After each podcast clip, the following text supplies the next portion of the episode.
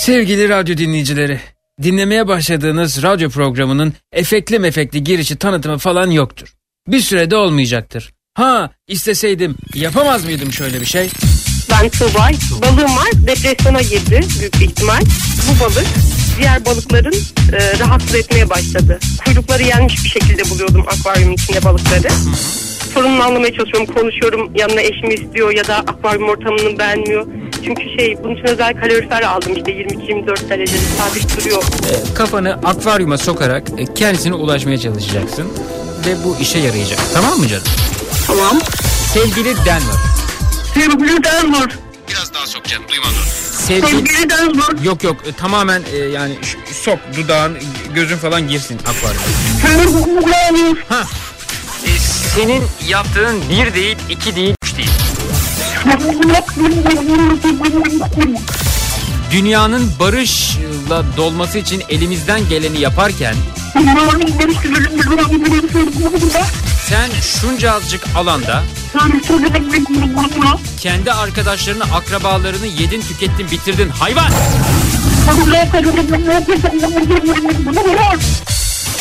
Tam aksi tarafa geçti. Camdan bana doğru bakıyor.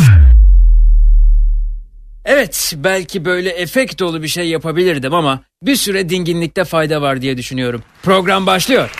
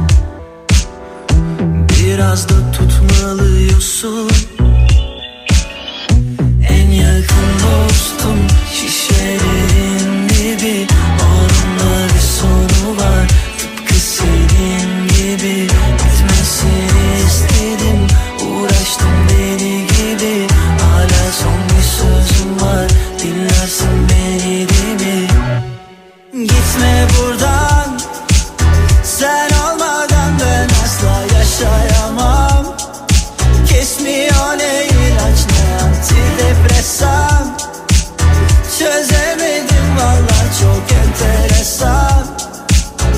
Yalvarıyorum gitme buradan. Sen olmadan ben asla yaşayamam. Kesmiyor ne ilaç ne antidepresan. Çözemedim valla çok enteresan. Kafayı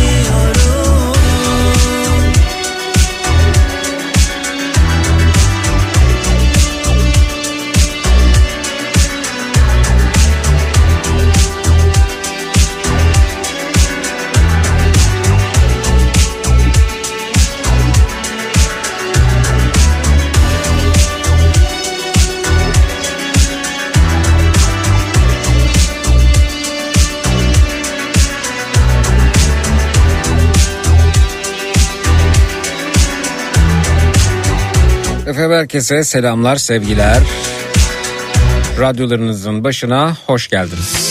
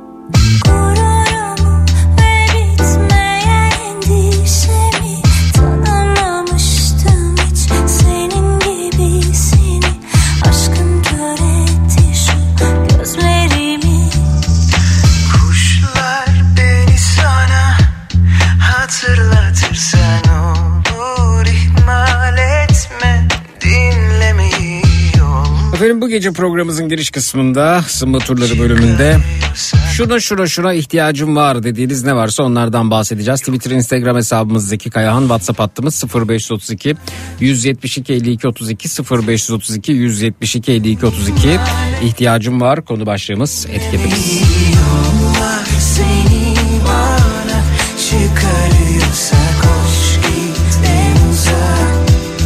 Yok sevme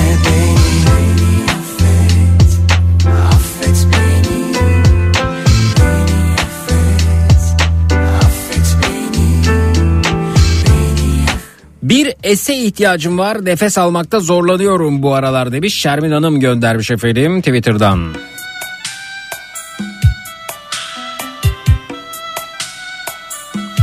İnsan gibi yaşamaya, güzel günlere, güzel insanlara, güzel bir dünyaya ihtiyacım var demiş. 10 sene öncesine dönmeye ihtiyacım var.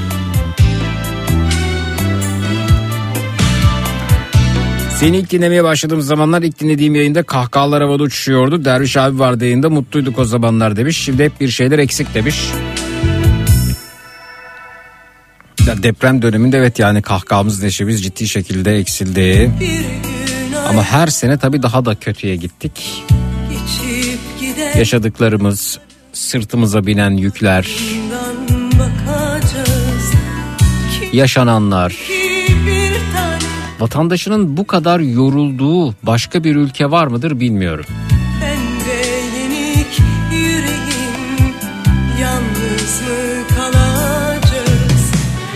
Neler yaşadık neler yaşadık ya. Neler gördük şu kısa ömrümüzde.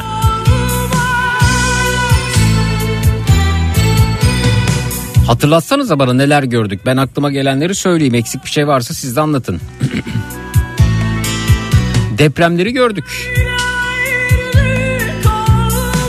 Ve üstelik bir depremde e, vatandaşlarımızı kaybedip sonraki depremde benzerini yine yaşadık yine yaşıyoruz. Hani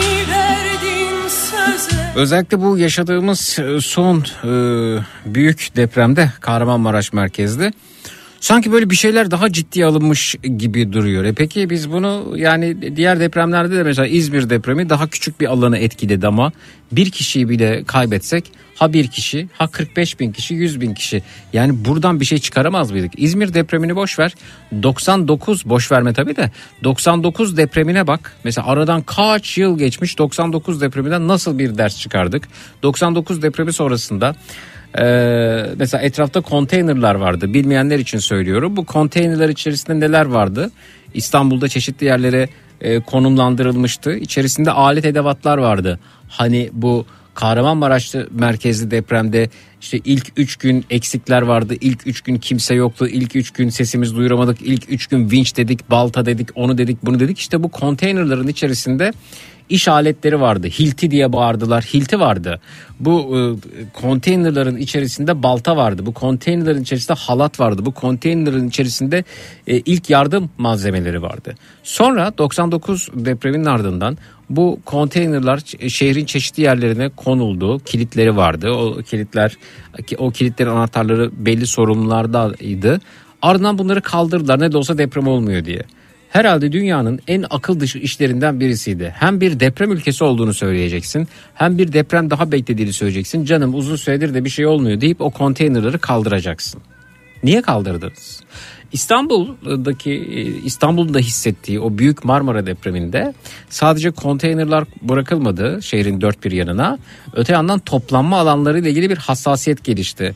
Deprem sonrası şuralarda toplanacak, bu yeşil alanda toplanacak, bu parkta toplanılacak dendi.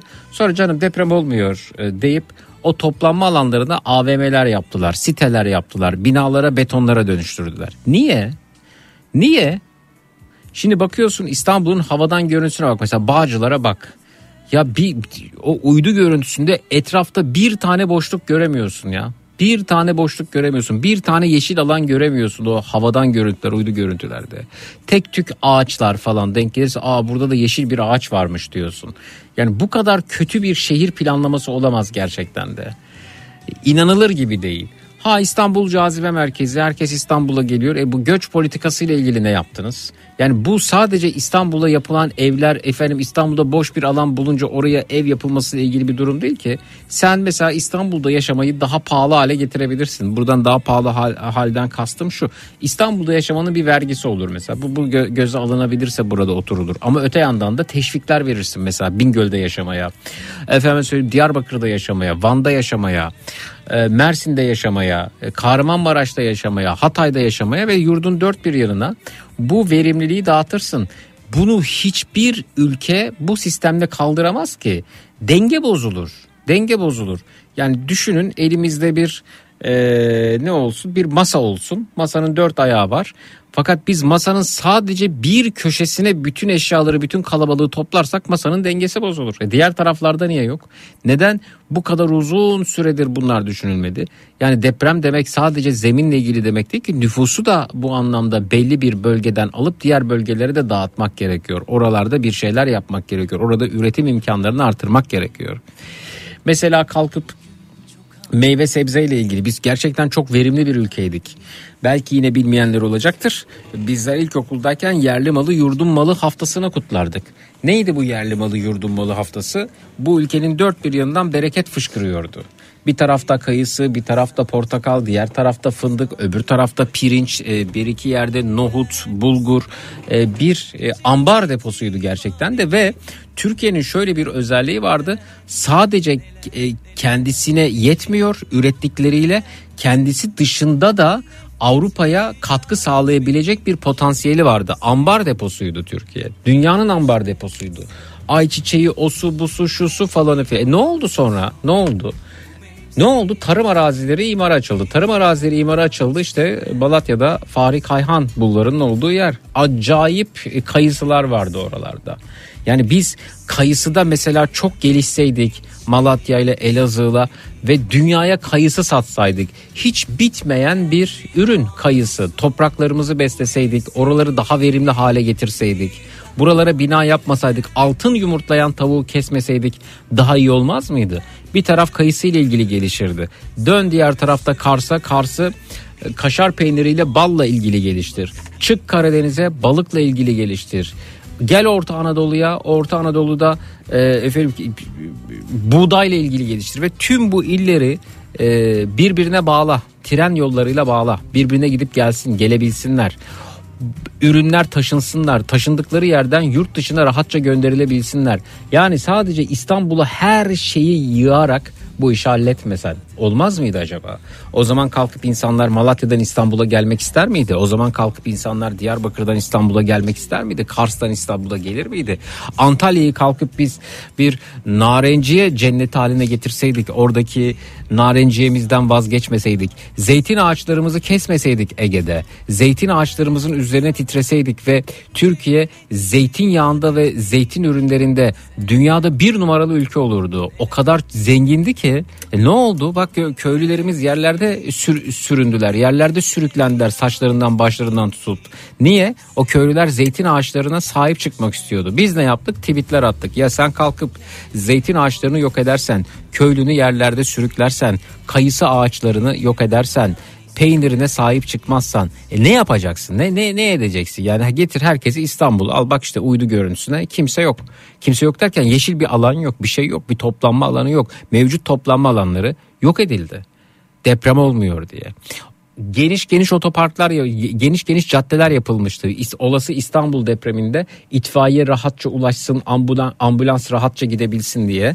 Sonra aa deprem olmuyor dediler. İspark'a çevirdiler orayı. İstanbul Büyükşehir Belediyesi'nin otoparkı haline geldi 99 sonrasında. Depremde bir açtılar. İtfaiye geçer buradan ambulans geçer. Çünkü deprem anında bu arabanın sahibi kim? Şunu şuradan çekin gibi bir vakit olmuyor. Çünkü o deprem e, sonrasında telaşla bir yere gitmiş arabanın sahibi. Ne anahtarı bulabilirsin ne arabayı bulabilirsin.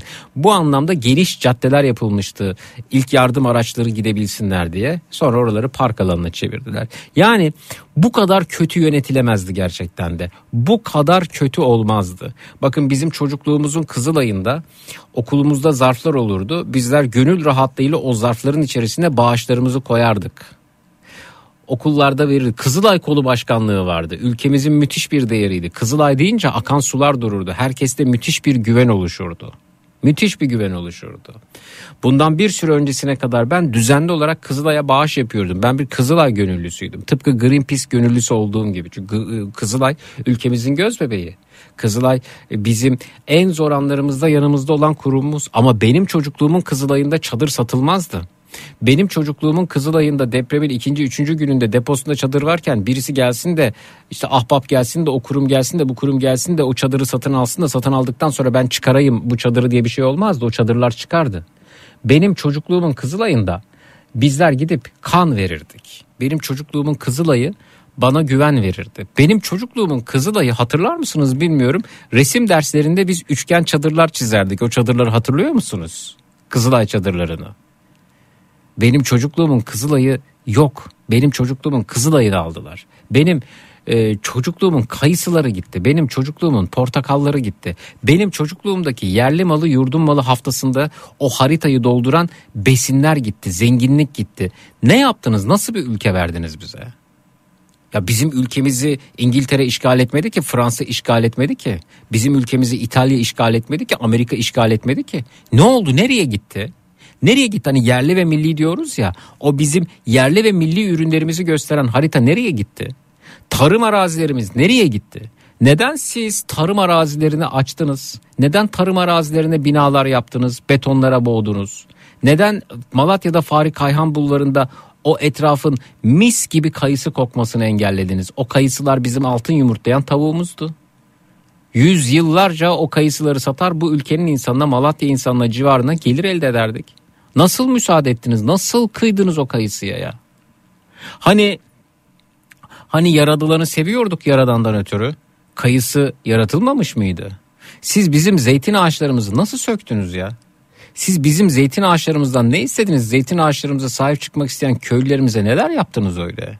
Ki zeytin ağacı kutsal kitaplarda bile e, ne kadar değerli olduğuyla ilgili bilgilere sahipken, orada anlatılmışken nasıl kıydınız? Ya da şöyle söyleyeyim, günah değil miydi? O zeytin ağacını oradan sökmek, oraya fabrika yapmak, onu etmek, bunu etmek. Ne yaptınız ülkemize ya? Ne ne hale geldik biz yani? Ne hale geldik? Nedir yani ben neyle gurur duymalıyım? Neyle gurur duymalıyım? Hollanda akşam üzeri Zekirdek'te de söyledim. Konya kadar bir ülke. Dünyada tarımda söz sahibi. Gelişmiş bir ülke, gelişen bir ülke sürekli. Sürekli tarım ürünlerini satıyor. Sürekli tarımla ilgili gelişmeler sağlıyor. Biz biz Hollanda'yı 10'a 15'e 20'ye katlardık ya. Bizim topraklarımız o kadar verimliydi ki. Hollanda'nın aklına gelmiyor mu tarım arazilerini açmak, imara açmak? Ya bir kere tarım arazisi yumuşak olur zaten. Verimlidir, bereketlidir o topraklar. Oraya bina yapmak teknik açıdan da doğru değildir. İstediğin kadar o kazık sistemini kullan, bu temel atma biçimini kullan. Nasıl yok edersiniz? Nasıl kıydınız ya? Ne istediniz benim ülkemden? Bunu sadece sorumlularına sormuyorum. Vatandaşlara da soruyorum. Ey vatandaş sen nasıl sattın ya? Nasıl kıydın o kayısı bahçelerine? Nasıl vazgeçtin? Nasıl bıraktın? Pamuğu nasıl bıraktın? Buğdayı nasıl bıraktın? Ha tarım politikalarında desteklenmesi bu anlamda köylünün, çiftçinin de tarımla ilgilenenin de beslenmesi, teşvik edilmesi gerekiyordu sonsuza kadar. O zaman dünyada ne Hollanda kalırdı ne Amerika kalırdı tarımda. Biz dünyanın iddia ediyorum bir numaralı tarım ülkesi olurduk. Ne oldu? Bir ev yaptın oraya. Kayısı bahçelerini söktün. Tarım arazilerine evler yaptın, binalar yaptın. E bir kere sattın evi. Ben gittim satın aldım. Kimden aldım? Ahmet'ten aldım. Ahmet'e cebimden parayı çıkarıp verdim. Ahmet benden aldı. Ahmet gitti başka yere başka bir arazi yaptı. Para ülke içinde döndü durdu. Kendi kendimize bir şeyler sattık. Bir cebimizden aldık diğerine koyduk. E sen kayısıyı satsana yurt dışına. Satsana Finlandiya'ya, satsana Almanya'ya, satsana Rusya'ya. Yurt dışından getirsene paraları buraya. Efendim neymiş? Ee, işte döviz alınmamalıymış. Döviz alınırsa hainlikmiş, böyleymiş, şöyleymiş. Doğrudur. E getirseydin ülkeye döviz abi. Getirseydin kayısı satarak getirseydin, peynir satarak getirseydin. Ha geliyordur ama daha çok getirseydin. O zaman dolar bu halde olur muydu? Dolar baskılanır mıydı? Biz yaptık, biz, biz, biz. Biz yaptık. Neye sebep olduysak biz yaptık. O yüzden kalkıp sadece ama sadece e, yöneticilere onlara bunlara kızmayın. Ama hani öyle yöneticiler de vardır ki e, halkın ötesindedir. Halkın ötesindedir. Halk yanlış kararlar alabilir. Halk doğruyu bulamayabilir. Halk bilimsel düşünemeyebilir ama sen halkı bu anlamda yönlendirebilirsin. İşte Mustafa Kemal Atatürk. İşte Mustafa Kemal Atatürk. Kurak Ankara'dan neler çıkarmış? Atatürk Orman Çiftliği. Videoları var. Amerikalı bir, bir, e, siyasetçi geliyor ona anlatıyor. Çağırıyor yaverini anlat bakayım diyor buralarda neler oldu diyor. Tarım ve hayvancılığı anlatıyor. İşte Atatürk açtığı fabrikalar. Açtığı basma fabrikaları. Halk istiyor muydu? Hayır. Atatürk bir vizyon sahibiydi. Geleceği gördü, tarımı gördü, bankayı gördü, bankacılığı gördü, hayvancılığı gördü, geometri kitabı yazdı, matematik biliyordu, tarih biliyordu, bir ülkenin nasıl kalkınması gerektiğini biliyordu. Ve bu salt bir beton e, inancı değildi. Sadece beton yapayım değildi. Yani sen halka bırakırsan tarım arazisini verir 10 tane daire almak ister oradan.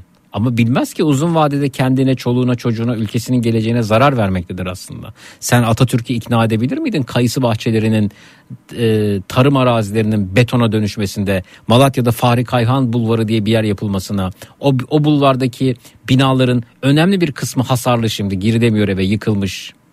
Atatürk'ü ikna edebilir miydin burada? Atatürk o kayısıları ne yapardı biliyor musunuz? O kayısılardan öyle katma değerler elde ederdi ki öyle ürünler ortaya çıkarırdı ki kayısı deyince akla Türkiye gelirdi. Üzüm deyince akla Türkiye gelirdi. Atatürk zeytin ağaçlarını söktürür müydü? Bir köşkü bile orada ağaç var diye ağaca zarar vermesin diye taşıttıran Atatürk yapar mıydı bunu? O yüzden yöneticiler, siyasetçiler e, halkın ağzına bir parmak bal çalmaktansa, onların istediklerini vermektense kendisi bir vizyon biçer ve bu vizyonu işleyip geliştirip ülkesini kalkındırır. İşte o yüzden deniyor 100 yılda bir gelir Atatürk gibisi diye. Belki daha uzun sürede. Açtığı fabrikalara bakın. Fabrika açacak para yok, pul yok, bir şey yok. Ülke fakr zaruret içerisinde Rusya portakal veriyor. Verdiği portakallarla fabrika açıyor buraya. Halk efendim tarım arazisini satmış. Sattırma. Çıkar yasaları. İmar affı çıkarma. İmar affı ne? İmar barışı ne? Bir yere 3 katlı bina yapılabiliyor. Matematik bunu söylüyor, fizik bunu söylüyor. E halk üstüne 3 kat daha çıkmış da seçimde e, oy verilmiş. Oy verirse de o 3 katına da siyaset onay verilmiş. Yani halk mutlu, siyasetçi mutlu. O onun kaçak katını görmeyecek. O da onun kaçak katı karşında oy alacak. Böyle iş olur mu? O kaçak katların altında kalıyor insanlarımız. O binaların altında kalıyor insanlarımız. Atatürk imar affı diye bir şeyden bahseder miydi? 3 katsa 3 kat derdi. 1755 Lizbon depremi sürekli anlatıyorum. Adamlar 1755'te yaşadıkları deprem sonrası 4 katı geçmemişler. Hala geçmemişler yani. Akıl, bilim, bilimsel yaklaşım halkın önünde halktan daha analitik düşünen bir lider ülkeyi bambaşka yerlere sürüklüyor. Siteler, AVM'ler, betonlar bunlar bir ülkeyi bir yere götürmez. Hiçbir yere götürmez. Ne götürür? Tarım götürür. Ne götürür? Hayvancılık götürür. Ne götürür? Vizyonel bakış açısı götürür.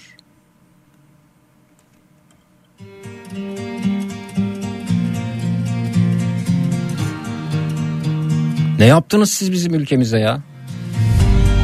Ne oldu benim ülkeme? Nefesimden ses var galiba Kesik kesik belli ama yaşıyor bak inadıyla Sarım dediğim bu dünya Altından kayıp giderken İhtiyacım var konumuz. Sen tepe takla kaldı kal buradan ya Bunu romantik bir ifade olarak söylemiyorum. Bizim Atatürk'e ihtiyacımız var. Toplumsal kalkınmayı tarımla düşünen, toplumsal kalkınmayı kayısıyla düşünen, zeytin ağacıyla düşünen, eğitimde düşünen. Eğitimde nereye geldik biz ya? İki ileri bir geri bir geri üç ileri. Sürekli sınav sistemlerinin sınavların adlarını değiştirerek mi geliştik biz eğitimde? Bak deprem oldu üniversiteler kapalı. Üniversiteler kapalı olur mu ya? Üniversite kapanır mı? Atatürk olsaydı üniversiteleri kapatır mıydı? Uzaktan eğitimmiş, hibrit eğitimmiş. Zaten pandemide bu ülkenin çocukları, üniversite öğrencileri okullarına gidemediler, nitelikli eğitim alamadılar. Zaten ne kadar nitelikli olduğu da tartışılır. Bana Üzerine deprem yine kapalı. E bu üniversite öğrencileri yarın öbür günün doktoru, yarın öbür günün mühendisi, yarın öbür günün iktisatçısı, yarın öbür günün öğretmeni. Neyi kaybettiğimizin farkında mısınız siz? Bugün üniversitelerin olduğu yerde esnaf kan ağlıyor. Niye? Çünkü üniversiteye üniversite öğrencilerine yönelik dükkan açmışlar. Kafe açmışlar, lokanta açmışlar, Kesik kesik belli ama yaşıyor bak inadıyla kırtasiye açmışlar. Sen kapattın üniversiteleri. Siftahları yok. Siftahsız günler geçiriyorlar. Çalışanlarını işten çıkarmak zorunda kalıyorlar. Ekonomik açıdan da zararlı. Atatürk olsaydı yapar mıydı bunu? O da şahit bildiğin gibi Geldik şuraya misafir Alt üst olacaksın fani Nerede sakin Vizyon, vizyon. Vizyon çok başka bir şey. Daha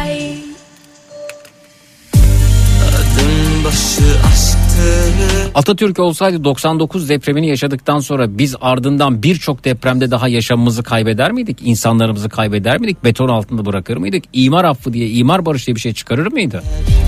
Çekinmeden sabır sabır tamam da nereye kadar Bana dokunmasın da bin mi yaşasın Bakın bu ülkede köy enstitüleriyle kalkınma düşünüldü. Köy enstitüleri, köylüyü eğitmek. Köy enstitülerinde verilen karneleri gördünüz mü? Köylülerin gördüğü dersleri gördünüz mü? Fizik gördüler, kimya gördüler, tarım ekonomisi gördüler, müzik dersi gördüler. Köylerde Anadolu'nun köylerinde Türkiye'nin dört bir yanında köylerde köy enstitülerinde köylülerin enstrüman çalması hedeflendi. Ve enstrüman çalıyorlardı, keman çalıyorlardı, piyano çalıyordu köylü. Hala o dönemden kalan köy enstitülerinden enstrüman eğitimi almış köylüler var. Tarım ekonomisi eğitimi almış köylüler var. Niye kapattınız bunları? Kapatıldı köy enstitüleri. Amerika rahatsız oldu. Türkiye'deki gelişmekte gelişimden rahatsız oldu. Hani diyoruz ya Amerika Amerika dış güç dış güç. Bu dış güç diyenler de Amerika ile işbirliği yapanlar. Amerika Bakın köy enstitüleri tarihine. Köy enstitülerinde köylü öğreniyor. Maraba olmamayı öğreniyor. Üretmeyi öğreniyor. Alın terini öğreniyor. Emeği öğreniyor. Emeğinin karşılığında kazanmayı öğreniyor. Fakat sen eğitilmiş, öğrenmiş köylüyü kandıramazsın. Emeğini sömüremezsin. Köylü gelişiyor, enstrüman çalıyor, tarım ekonomisini öğreniyor, matematiği öğreniyor, Türkçeyi öğreniyor, felsefe dersi görüyor köylü. Köy enstitülerinde, Türkiye'nin dört bir yanında köylerde. Köylü gelişiyor ama kim rahatsız oluyor? Feodalite rahatsız oluyor. Ağababalar rahatsız oluyor. Ağalar rahatsız oluyorlar. O dönem Ankara'ya gidiyorlar diyorlar ki bu olmaz. Biz köylüyü sömüremiyoruz. Köylüyü çalıştıramıyoruz. İstediğimiz gibi emeğini sömüremiyoruz. Üç kuruşa tarlada çalıştıramıyoruz diyorlar. Ankara'ya gidip geliyorlar. Ankara'ya baskı yapıyorlar. O dönemin hükümetine. Amerika bakıyor Türkiye gelişiyor. Köylü öğreniyor. Köylü milletin efendisidir. Köyden başlar kalkınma. Yani o dönemin köylü dayıları e, ekonomik kriz var efendim su içemiyorum dediğin zaman birisi arkadan mikrofonun arkasından çıkıp ve sen de su içme diyecek dayılar değil. Onlar kendilerini geliştirmişler. O dönemin köylü dayıları çıkar bakayım cebinden telefonu cebinde telefon varsa sen zaten pa- paraya sahipsindir demeyen dayılar. Tarlada çalışanlar bunlar. Üretenler ve ürettiğinin karşılığını alanlar. Amerika bilinçli köylüyü istemiyor. Diğer taraftan ağlar bastırıyor ve kapatıyorlar köy enstitülerini. Nasıl kapatıyorlar biliyor musun? İftiralar atarak. İftiralar atarak. Yobazlarla işbirliği yaparak. Köy enstitülerinde fuhuş yapılıyor diyorlar. Köy enstitülerinde e, fuhuş yapıyorlar. İşte uyuşturucu kullanıyorlar falan. Böyle bir sürü çirkin iftiralar atıyorlar. Bu iftiralarla gaza gelenler o yobazlar gidip köy enstitülerini taşlıyorlar. Aslında taşladıkları gelecekleri, taşladıkları çocuklarının yarınları. Köy enstitüleri kapanıyor. Ki köy enstitüleri birçok ülkede rol model olarak değerlendirilmiş. Vay be ne hareketmiş diye övgü almış bir hareket. Niye kapattınız köy enstitülerini ya? Biz köy enstitüleri açık olsaydı şu an nasıl bir ülkeydik biliyor musunuz? Olur muydu o zaman tarım arazileri açılır mıydı imara? Köy enstitüleri açık olsaydı kayısına, do- kayısına dokundurtturur muydu köylü? Zeytin ağacına dokundurtturur muydu? Düşünebiliyor musunuz köylerde köylülerin verdiği konserleri, köylerde e, Sokrates üzerine tartışmaları? Başta bizim köylümüzün gelişmemesi için, köylerin gelişmemesi için gelişmenin temel çıkış noktasının köylü olduğunu gören vizyon sahibinin vizyonunu kapatmak bu ülkeyi kendi içerisinde hapsetmek ve gelişmemesi için bir dış güç hamlesidir köy enstitülerinin kapatılması. Bir akılsızlaştırma politikasıdır. Bugün depremler oluyorsa, depremlerden dersler çıkarılmıyorsa biz bunu ta köy enstitülerine kadar götürürüz. Eğitimsizliğe kadar götürürüz. Bak Naci Görür Hoca deprem olacak diye her yerde haykırmış, her yerde bağırmış, her yere gitmiş, her yere anlatmış. Maraş'ta deprem olacak, Maraş'ta deprem olacak. Lütfen önlem alın demiş. Jeologlar gitmişler Kahramanmaraş Belediye Başkanı'na. Efendim deprem olacak burada demişler. Çok büyük deprem olacak tedbir alın. Ben inanmıyorum deprem olacağını de- demiş iddiaya göre. Sen kimsin? Hangi bilimsel birikimle senin inanmana inanmamana göre depremle ilgili önlem alınmaz? Ne olmuş? İnsanların inançlarını, duygularını suistimal etmek için 3-5 şey sö- söylemişler. İnsanlar da e, düşünmemişler matematiği, bilimi, fiziği, efendim jeolojik hareketleri, yeraltı hareketlerini depremde o olur bu olur diye düşünmemişler. Tek bir açıdan bakmışlar. Eğer elinizdeki tek gereç çekiçse etrafınızdaki her şeyi çivi olarak görürsünüz. İnsanların inançlarını suistimal etmişler. İnsanların inançlarını suistimal ettikten sonra sürekli bunun üzerine konuşmuşlar. Ama kimse yeraltı hareketlerinden bahsetmemiş, jeolojiden bahsetmemiş, matematikten bahsetmemiş, tarım arazilerin yok olmasından bahsetmemiş. Uyumuş, köylü de uyumuş, Anadolu da uyumuş, uyutmuşlar. Bir uyanış gerçekleşmemiş. Ne olmuş sonrasında? Sonrasında köylüleri uyutanlar, insanları uyutanlar acayip paralar kazanmışlar. İnsanların sırtından. Etrafına cehaletten, cahilden duvarlar örenler onları kendilerini savunmak için kullanmışlar. Oysa bunu kullanan fırsatçı, bunu kullanan ze- zenginleşiyor. Kimin üzerinden zenginleşiyor? Cahilin üzerinden zenginleşiyor. Cahillerden, eğitimsizden kendisi duvar oluşturuyor. Halbuki kaybeden o cahil, kaybeden o eğitimsiz. Savunduğu kişi sürekli zenginleşiyor, savunduğu kişi ya da kişiler. Hiç düşünmemiş. Hiç düşünmemiş ben niye bu haldeyim de bakın bir ülkede yoksulluk varsa bir yerde yoksulluk varsa ve yoksulluk giderek artıyorsa birileri zenginleşiyordur. O yoksulun kendi parasından zenginleşiyordur. Yoksulun elde edemediği kazanamadığı bir başkasının cebine giriyordur. Nutuk attım burada kusura bakmayın ama hani deprem dediğimiz gerçek sadece bina yapıldı. Efendim bina çöktü. E, işte e, deprem yönetmenine uyulmadı değil. Bunun giriş gelişme sonuçları var. Deprem sadece 10 yıl önce 15 yıl önce o binanın oraya yapılmasıyla yetersiz e, nitelikte binaların yapılmasıyla oluşan hasar ve ardından kaybettiklerimizden ibaret değil. Deprem ve sonrasında yaşadığımız kayıplar çok daha öncesine dayanıyor. Çok daha geriye gidiyor. Ya bir ülkede madenciler sürekli benzeri sebeplerle ölür mü? Almanya'da en son maden kazası ne zaman olmuş baktınız mı? Bakalım. Hemen elimizde Google var. Almanya'da en son maden kazası bakın çıkıyor işte. Evet efendim. Ee...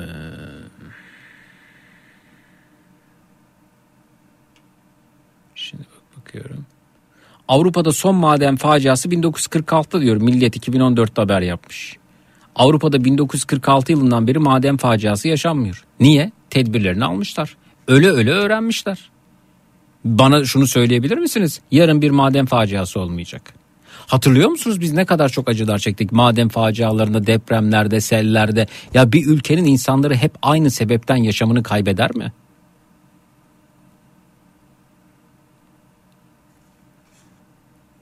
Ha benim dinleyicilerim, bizim dinleyicilerimiz aklı selim insanlar. Ben kime ne anlatıyorum tabii orası da var. Onlar da e, bu, bu söylediklerimin farkında olanlar. Ama bizim toplumsal kalkınmaya ihtiyacımız var.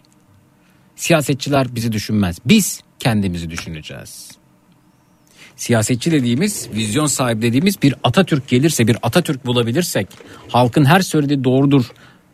Bunu onaylamayan bir lider bulursak, liderler bulursak kalkınırız.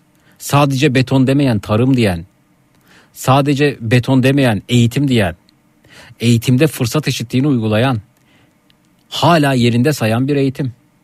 Emin olun benim ilkokulda aldığım eğitim çok daha nitelikliydi. Üniversite sayıları. Ya bugün her ilin üniversite ihtiyacı yok. 200 küsür üniversite olmuş. Gurur duyulacak bir şey değil bu. Nitelikli üniversitelerle gurur duyarız biz. Dünyadaki ilk 500 üniversite listesine girerse gurur duyarız biz. Apartmanın içerisinde aç- açılmış bir üniversiteyle değil. Neredeyse yan apartmanımızda üniversite var mı yok mu diye tereddüt ediyorum. Bir sürü adını sanını, sanını duymadığım üniversite var. Efendim bir üniversite varmış da o üniversiteyi bölmüşler. E ondan sonra şöyle düşünün. Bir dilim pasta var. Evet pardon bir bütün pastamız var. Bizim iki tane pastamız var demek için pastayı ikiye kesmişler. Aha bu da pasta bu da pasta. Yo o bütün pastaydı böldün sen niteliğini azalttın onun. Kreması biraz daha fazla kaldı diğer tarafta. Meyvesi diğer tarafa gitti. Böyle üniversite sayısı artar mı? Ayrıca sayıdan mı bahsediyoruz? Sayısal bir gurur peşinde miyiz? Yoksa nitelikli eğitimin peşinde miyiz? Yani sırf efendim 300 üniversite açtı, 500 üniversite açtı, 1000 üniversite açtı demek için mi? Desinler diye olmaz. Olmaz. Yetiştiremezsin o zaman. Herkes üniversite mezun olacak diye bir şey yok. Nitelikli iş gücüne de ihtiyaç var. Sahada çalışana da ihtiyaç var. Çıraklara da ihtiyaç var. Meslek lisesi denilen bir kavram vardı. Nitelikli iş gücü yetiştiriyordu. Ne oldu ona?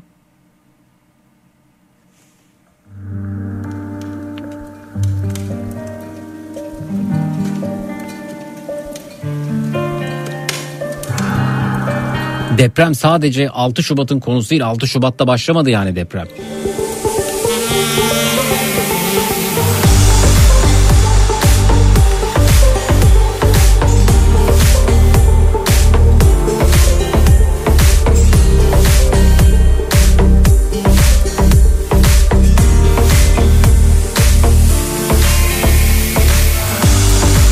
Tabii ki vatandaş sorgulayacak. Tabii ki devlet nerede diyecek. Vatandaş devletin yanında görmek isteyecek. Öyle bir şey hale getirdi ki devlet nerede diyen düşman ilan edildi ya. Ben diyor enkazın altındayım 3 gün geçti 2 gün geçti 1 saat geçti 3 saat 5 saat ne kadar sizin hiç anneniz babanız kardeşiniz bir, onlarca katın altında kaldı mı tabii ki devlet nerede diyecek vatandaş yani. Aşk öyle Sus hain diyorlar. Sus konuşma diyor. Niye benim anam babam o beton yıllarının altında kalacak ben neredesiniz demeyeceğim öyle mi? Majesteleri rahatsız olmasın diyor öyle mi? bela Annem annem babam evladım çocuğum canım benim orada. Rahat bırak kalbini o sevdalı Bir soluklan bir dinle bir bak ne söylüyor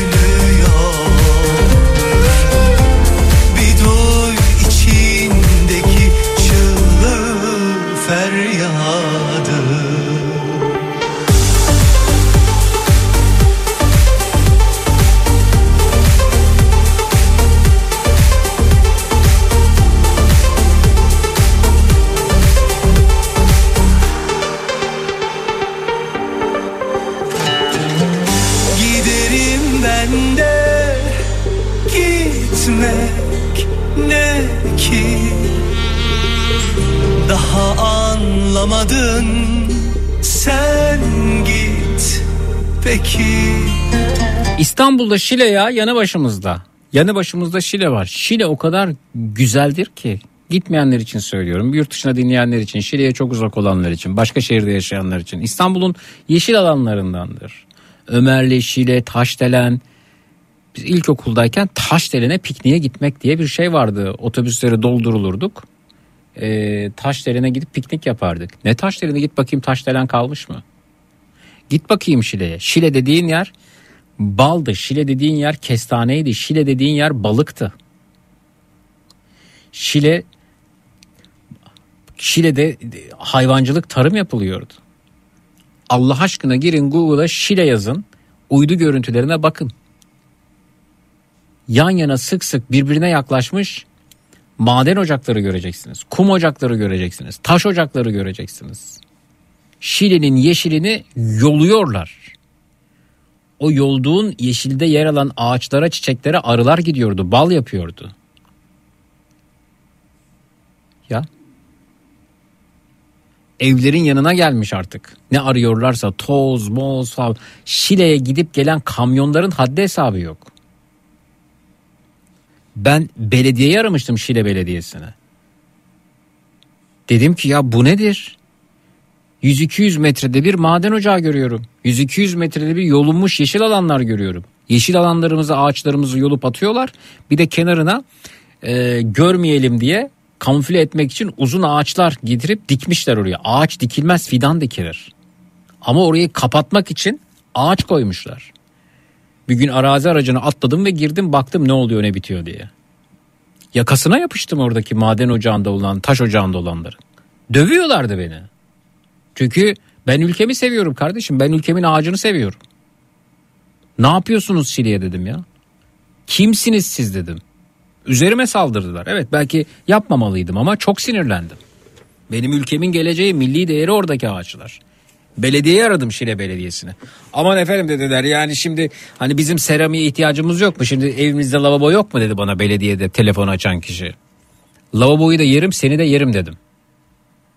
Bizim lavaboya ihtiyacımız olduğu için bizim seramiğe ihtiyacımız olduğu için Şile'nin o ağaçlarını Şile'nin yeşilini alıyorlarmış. Oradaki silkat mı ne bir şey var bu arada kullanılan. Ona ihtiyacımız var dedi. Dedim ya ağaç ya yeşil ya oksijen. Hiç hastalandınız mı? Hiç oksijene ihtiyaç duydunuz mu? Hiç size hekiminiz e, oksijenin bol olduğu bir yere git dedi mi? Hiç anneniz babanız hastalandığında satürasyonu, oksijen değeri 80'lere düştü mü? Oksijen makinesini uzantısını ağzına burnuna takıp hava almasını sağladınız mı? İşte onlar bizim oksijen makinelerimizdi. Oksijen değerlerimizdi. Sizin için gittim ben. Yarınlar için gittim o maden taş ocaklarına ne yapıyorsunuz burada diye. Dayak yiyordum. Yiyebilirim de sorun değil. Çünkü kanıma dokunuyor. O ağaçlar bizimdi ya. Neymiş lavabo yapılıyormuş da seramik yapıyor. Olmasın ya canı cehenneme seramiğin ya. Bir tane seramik evimize yaptırırız 100 yıl kullanırız.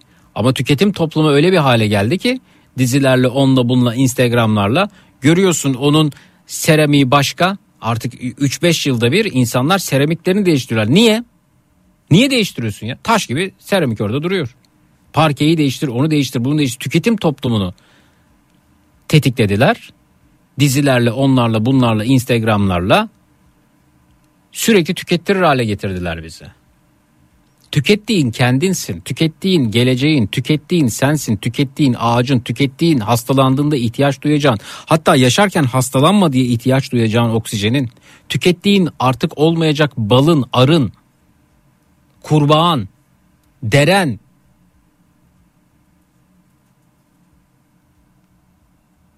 seramik üreteceklermiş. Klozet üreteceklermiş. O yüzden çok ihtiyacımız varmış oradaki silkat mıdır ne zıkkımsa. Gidin bakın yazın Şile uydu görüntülerine bakın. Kimsenin canını yakmıyor mu ya? Kimse üzülmüyor mu ya? En son belediye görevlisi efendim ona biz bakmıyoruz ya ona bakanlık bakıyor. Evet gerçekten bakıyor. Bakanlık bakıyor. Ama bakmaması lazım. Durdurması lazım. Bir bakan gelir diğeri gider. Ama yolunan ağaçlarımız mahvolmuş bir şile yerine gelmez. Bu sadece Şile'de yok bu arada. Türkiye'nin dört bir yanında var.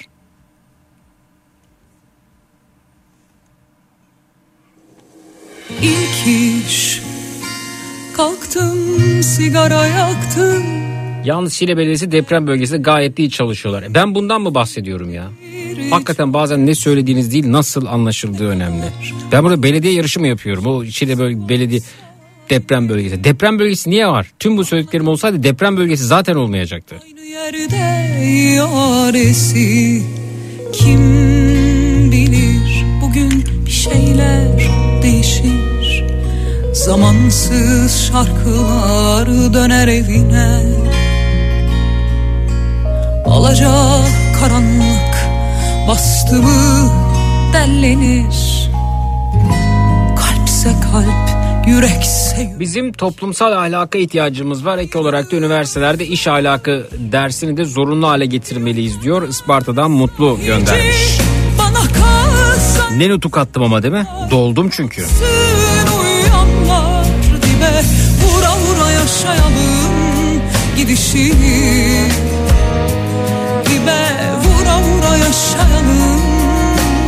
gidişini Ayrılığımız zor Bir o kadar sahici Bana kalsa yansın ışıklar Kalksın uyanlar Sabıra ihtiyacım var demiş Tülay.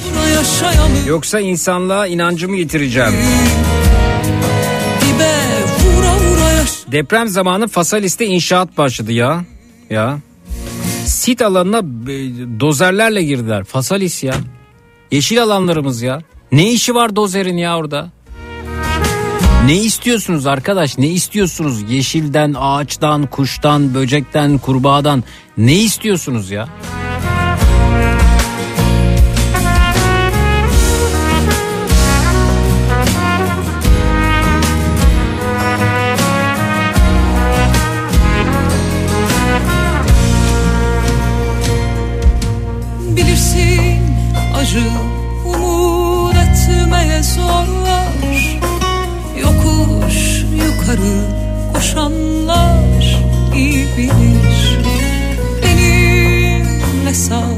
Acıyan yerlerini Desen bir türlü demezsin gün gelir Kim bilir bugün bir şeyler değişir Zamansız şarkı Ben bir köylü çocuğuyum. Ömrümün yarısı köyde geçti. Köy hayatını çok iyi bilirim. Maalesef 17 sene önce köyden ayrılmak durumunda kaldım. Annem babam hala köyde. Mümkün olduğunca e, gitmeye köyle bağımı koparmamaya çalışıyorum. Köyümüzde köy enstitülerinin getirisi 10 tane köy odası var demiş. Yaklaşık 20 senedir köy odaları artık kullanılmıyor. Oysa köy odalarında sohbetler edilir, türküler söylenir, geçmiş yad edilirdi, saz çalınırdı, fıkralar anlatılırdı. İnsanlar arasında ikilik olmazdı. Şimdi köylerde çoğu insan kahvehane köşelerinde kendi siyasi görüşten olmayan kin, nefret, öfkeyle bakıyor demişler. Vura vura yaşayalım gidişini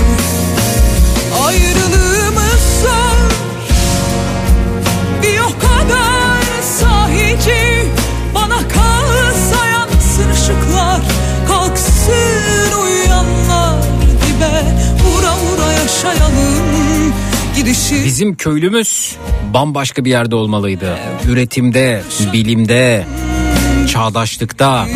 Hollanda'yı Hollanda'yı biz siler atardık. Bakın ne, ne acayip şiirler yazıldı köylülerimiz için. Şükür Erbaş'ı bilir misiniz? Şiir başlığı çok sert bu arada. Ben bu, bu şiirin başlığını duyduğumda bu ne ya demiştim. Çünkü insan hakları odaklı bir yaşam gayem var. İnsan hakları ile ilgili çabalarım, protestolarım var. İnsan hakları benim için olmazsa olmaz. Şiirin adı ne biliyor musunuz arkadaşlar? Köylüleri niçin öldürmeliyiz? Başlığı gördüğümde bu ne ya dedim. Bu ne ya ama bazen sanat sarsıcıdır. Bazen sanat senin sinirini de bozar. Hep seni onaylayacak değildir bu arada. Hemen aklıma köylü milletin efendisidir lafı geldi. Köylülerin için öldürmeliyiz. Okumamı ister misiniz Şükrü Erbaş'ın bu şiirini? Oku bakalım Zeki diyenleri göreyim. Twitter, Instagram Zeki Kayahan, WhatsApp hattımız 0532 172 52 32. Benimle sar acıyan yerlerini Desen bir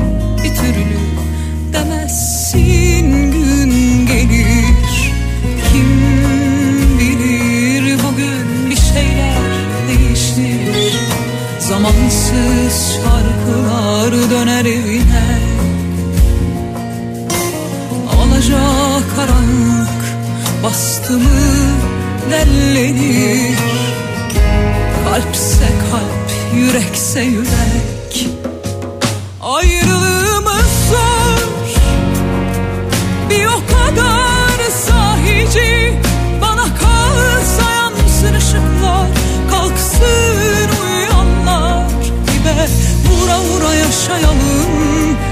gidişini Dibe vura vura yaşayalım gidişini Ayrılığımız zor Bir o kadar sahici Bana kalsa yansın ışıklar Kalksın uyu Okumamı ister misiniz? Vura vura yaşayalım gidişini Şükrerbaş. Köylülerin için öldürmeliyiz şiirin adı. Çünkü onlar ağır kanlı adamlardır. Değişen bir dünyaya karşı kerpiç duvarlar gibi katı, çakır dikenleri gibi susuz, kayıtsızca direnerek yaşarlar. Aptal kaba ve kurnazdırlar. İnanarak ve kolayca yalan söylerler. Paraları olsa da yoksul görünmek gibi bir hünerleri vardır. Her şeyi hafife alır ve herkese söverler. Yağmuru, rüzgarı ve güneşi bir gün olsun ekinleri akıllarına gelmeden düşünemezler. Ve birbirlerinin sınırlarını sürerek topraklarını büyütmeye çalışırlar. Köylüleri niçin öldürmeliyiz? Çünkü onlar karılarını döverler. Seslerinin tonu yumuşak değildir. Dışarıda ezildikçe içeride zulüm kesilirler. Gazete okumaz ve haksızlığa ancak kendileri uğrarlarsa karşı çıkarlar. Adım başı pınar olsa da köylerinde temiz giyinmez ve her zaman bir karış sakalla gezerler. Çocuklarını iyi yetiştiremezler. Evlerinde kitap, müzik ve resim yoktur. Bir gün olsun dişlerini fırçalamaz ve şapkalarını ancak yatarken çıkarırlar. Köylülerin için öldürmeliyiz. Çünkü onlar köpekleri boğuşunca kavga ederler. Birbirlerinin evlerine ancak ölümlerde ve düğünlerde giderler. Birbirlerinin evlerine. Şarkı söylemekten ve kederlenmekten utanırlar. Gülmek ayıp, eğlenmek zayıflıktır. Ancak rakı içtiklerinde duygulanır ve ağlarlar. Binlerce yılın kalın kabuğu altında yürekleri bir gaz lambası kadar kalmıştır. Aldanmak korkusu içinde sürekli birbirlerini aldatırlar. Bir yere birlikte gitmeleri gerekirse karılarından en az 10 adım önde yürürler ve bir erkeklik işareti olarak onları herkesin ortasında döverler. Köylülerin için öldürmeliyiz. Çünkü onlar yanlış partilere oy verirler. Kendilerinden olanlarla alay edip tuhaf bir şekilde başkalarına inanırlar. Devlet, tapu dairesi, banka borcu ve hastanedir. Devletten korkar ve en çok ona hile yaparlar. Yiğittirler askerde subay dövecek kadar. Ama bir memur karşısında bu da tuhaftır. Ezim ezim ezilirler. Enflasyon delinince buğday ve gübre fiyatlarını bilirler. Cami duvarı kahve ya da bir ağaç gövdesine yaslanıp 11 ay gökyüzünden bereket beklerler. Dindardırlar ahiret korkusu içinde ama bir kadının topuklarından memelerini görecek kadar bıçkındırlar. Harmanı kaldırdıktan sonra yılda bir kez şehre giderler. Köylülerin için öldürmeliyiz. Çünkü onlar otobüslerde ayaklarını çıkarırlar. Ayak ve ağız kokuları içinde kurulup koltuklara herkesi bunalta bunalta yüksek perdeden kızlarının talihsizliğini ve hayırsız oğullarını anlatırlar. Yoksullukların yoksulluktan kıvrandıkları halde şükür içinde bunun Tanrı'nın bir lütfu olduğuna inanırlar ve önemsiz bir şeyden söz eder gibi her fırsatta gizli bir övünçle uzak şehirdeki zengin bir akrabalarından söz ederler. Kibardırlar. Lokantada yemek yemeyi bilecek kadar ama sokağa çıkar çıkmaz sümküre sümküre yollara tükürürler.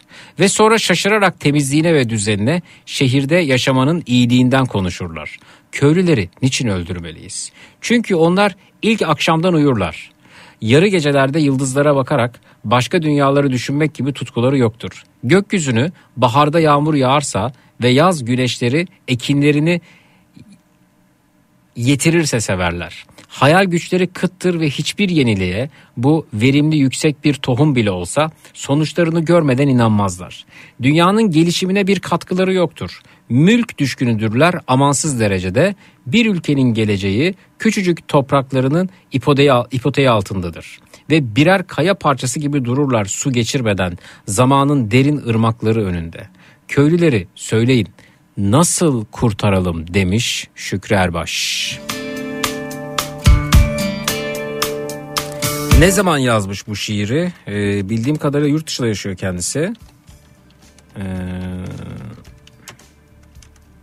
ne zaman yazıldı diye bakalım.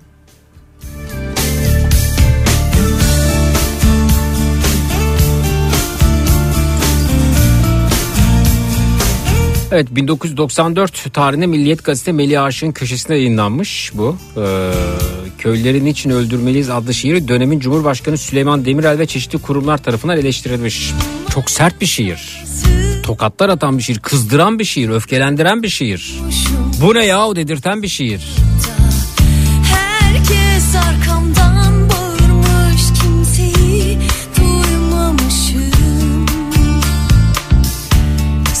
Bence de çok sert. de olur ya yaralı yaralı Köylü demek doğru değil bir genelleme var burada.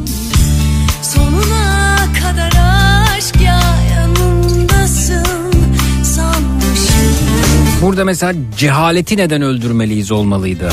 Cehaleti neden yok etmeliyiz?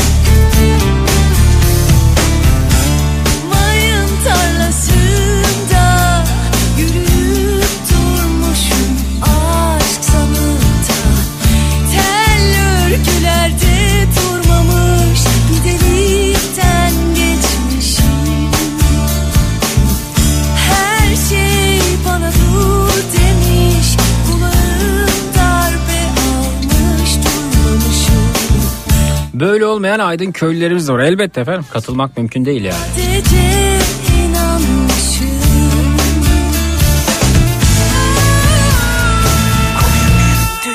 Zeki konuşmalarını sonuna kadar soluksuz dinledim. Köy enstitülerinden mezun olan öğretmen gittiği köyde köylünün bilgi kaynağıydı. Şu an nasıl Google'dan araştırma yapıyoruz o dönemde köylülerin en büyük kaynağıydı demişti. Elbette. Mayın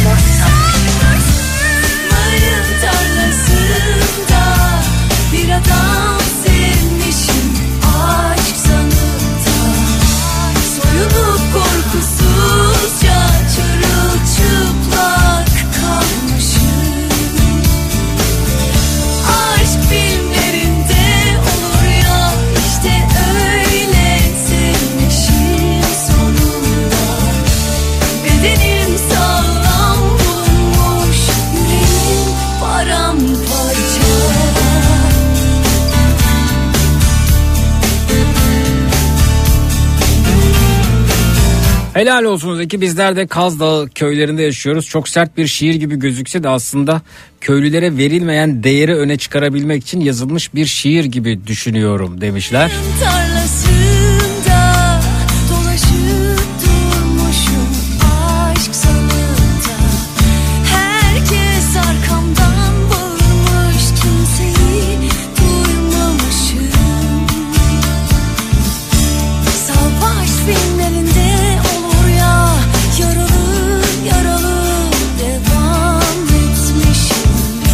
Şuna şuna şuna ihtiyacım var dedikleriniz konumuz.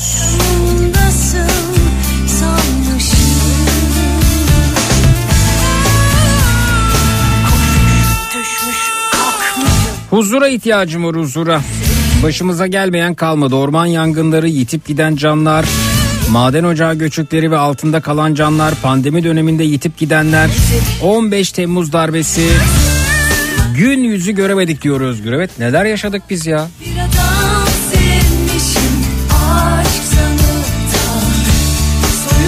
korkusuzca çırılçıplak kalmışım Köyde yaşıyorum Şükrü Erbaş doğru yazmış diyor Şenol Bey göndermiş. Yerinde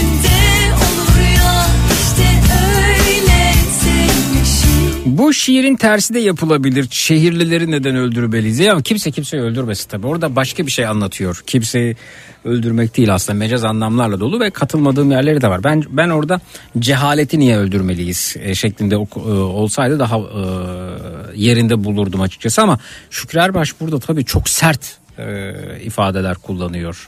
Böyle, işte Süleyman Demirel tepki göstermiş o dönem. Eee şehirleri şehirleri niye öldürün için öldürmeliyiz? Aslında niye yok etmeliyiz? Mesela şehirlilerle ilgili olsa şehirleşme içerisindeki betonlaşmayı niye yok etmeliyiz olarak algılardım. Burada da insan canına değil de davranış biçimleriyle ilgili. Hatta sonra diyor ki nasıl kurtarmalıyız diyor. Söyleyin nasıl kurtarmalıyız? Nasıl bir çözüm bulmalıyız diyor. Ee, burada tabii kavramlardan bahsediyor Şükrü Erbaş. Ama genelde şahane şiirleri var bu arada. Çok severim Şükrü Erbaş'ı.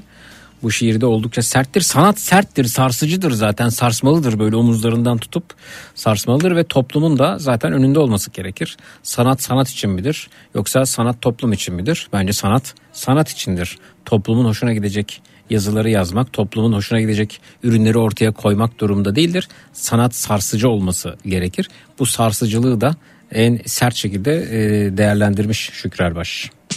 Kapı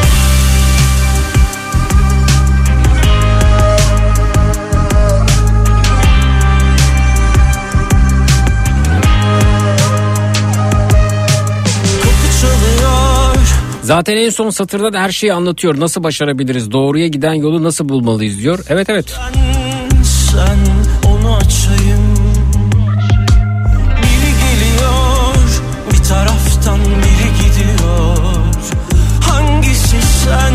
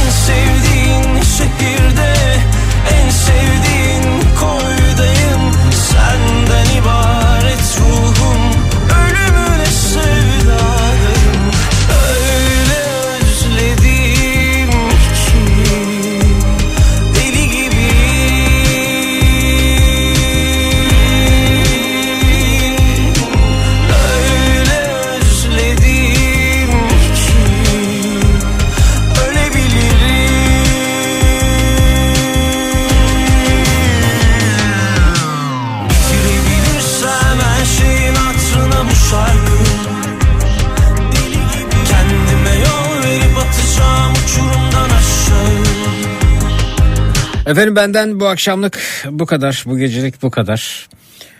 Ve umarım tekrar o matraksın matraks gibi olduğu zamanlara kısa süre içerisinde ulaşırız. Ee, bir yanımız hep eksik kalacak. Bir yanımız hep yara bere içinde kalacak ama buradan da çıkmak durumundayız. Yaralarımızı sarmaya devam ederken. Ee, öyle bir geçiyorken uğradım. Dediğim gibi gerçekten güç bulmak, yayında çıkıp konuşmak çok zor. Çünkü zaten akşam üzeri Zekirdek'te bir şeyler söylüyorum, anlatıyorum, konuşuyoruz. Ee, bir nevi de tekrara düşmemek adına e, Matraks'ta da tabii matrakslığımız kalmadığı için yaşadığımız acı sonrasında, kayıplarımız sonrasında ne diyebilirim diye düşünüyorum. Ve öyle şeyler söylemeliyim ki başımı da belaya sokmamalıyım. Sizlerle daha çok bir arada olmak için. Bazen o yüzden uzak kalıyorum. Çünkü çok e, doluyum bu arada. Çok doluyum. Bazen tutamıyorum kendimi. E, doluluklarımı aktarıyorum. Birbirimize doluluklarımızı aktarıp dolularımızı boşaltıyoruz. Boşalttıklarımızı tekrar dolduruyoruz. Aslında yaşadığımız günler hep birbirine benziyor bu anlamda darbesinden e, maden facialarında yaşananlara, maden facialarında yaşananlardan depremlere, depremlerden sel felaketlerine, sel felaketlerinden orman yangınlarına, orman yangınlarından kadın cinayetlerine, kadın cinayetlerinden çocuk istismarlarına yorulduk, yıldık, bıktık, bıktık, gerçekten bıktık. Tüm bu e, olan e, tatsızlıklar arasında bir aralık bulup gülmek iyidir, iyilik iyidir, dayanışmak iyidir diyerek burada e, arta kalanından neşeli dakikalar geçirmeye çalışıyoruz ama bugünlerde neşemizi bir aralık bile bulmanın güç olduğu zamanlar. Umarız e, bulabiliriz o aralığı ve tekrar e, konuşur, gülüşür, dayanışırız. Bir yerden de tutup başlamamız gerekiyor. Çünkü bu dayanışma hali, bu üretme hali bizlere iyi gelecektir diye düşünüyorum. Her ne kadar kayıplarımızı yerine koyamasak da giden canlarımızı geri getiremesek de e, hayat hayat eksikleriyle, gidenleriyle, kalanlarıyla devam edecek etmeli e, ki bizler e, yardımcı olabilelim. E, bir kere bu deprem bölgesinde bizim insanımızın tez canlıdır. Hemen yardım etmek, koşmak isterler ama uzun soluklu bir maraton. Aylarca belki yıllarca orada e, yardıma gitmemiz gerekecek. Unutmayacağız, dayanışacağız. Daha neler neler yapacağız kim bilir. Üretmek için, çalışmak için, dayanışmak için, yetmek, yetiştirmek için de işimizin başında olmaya devam edeceğiz. Geçerken uğradım diyelim ama e, çok yakında, çok kısa süre içerisinde de o aralık bulduğumuz alanda e, mizah ciddi bir iştir, şakaya gelmez diyerek ki hep bunu söylerim. E, önümüze bakacağız, önümüze bakacağız. Budur. Yarın görüşmek üzere. Mümkünse iyi geceler.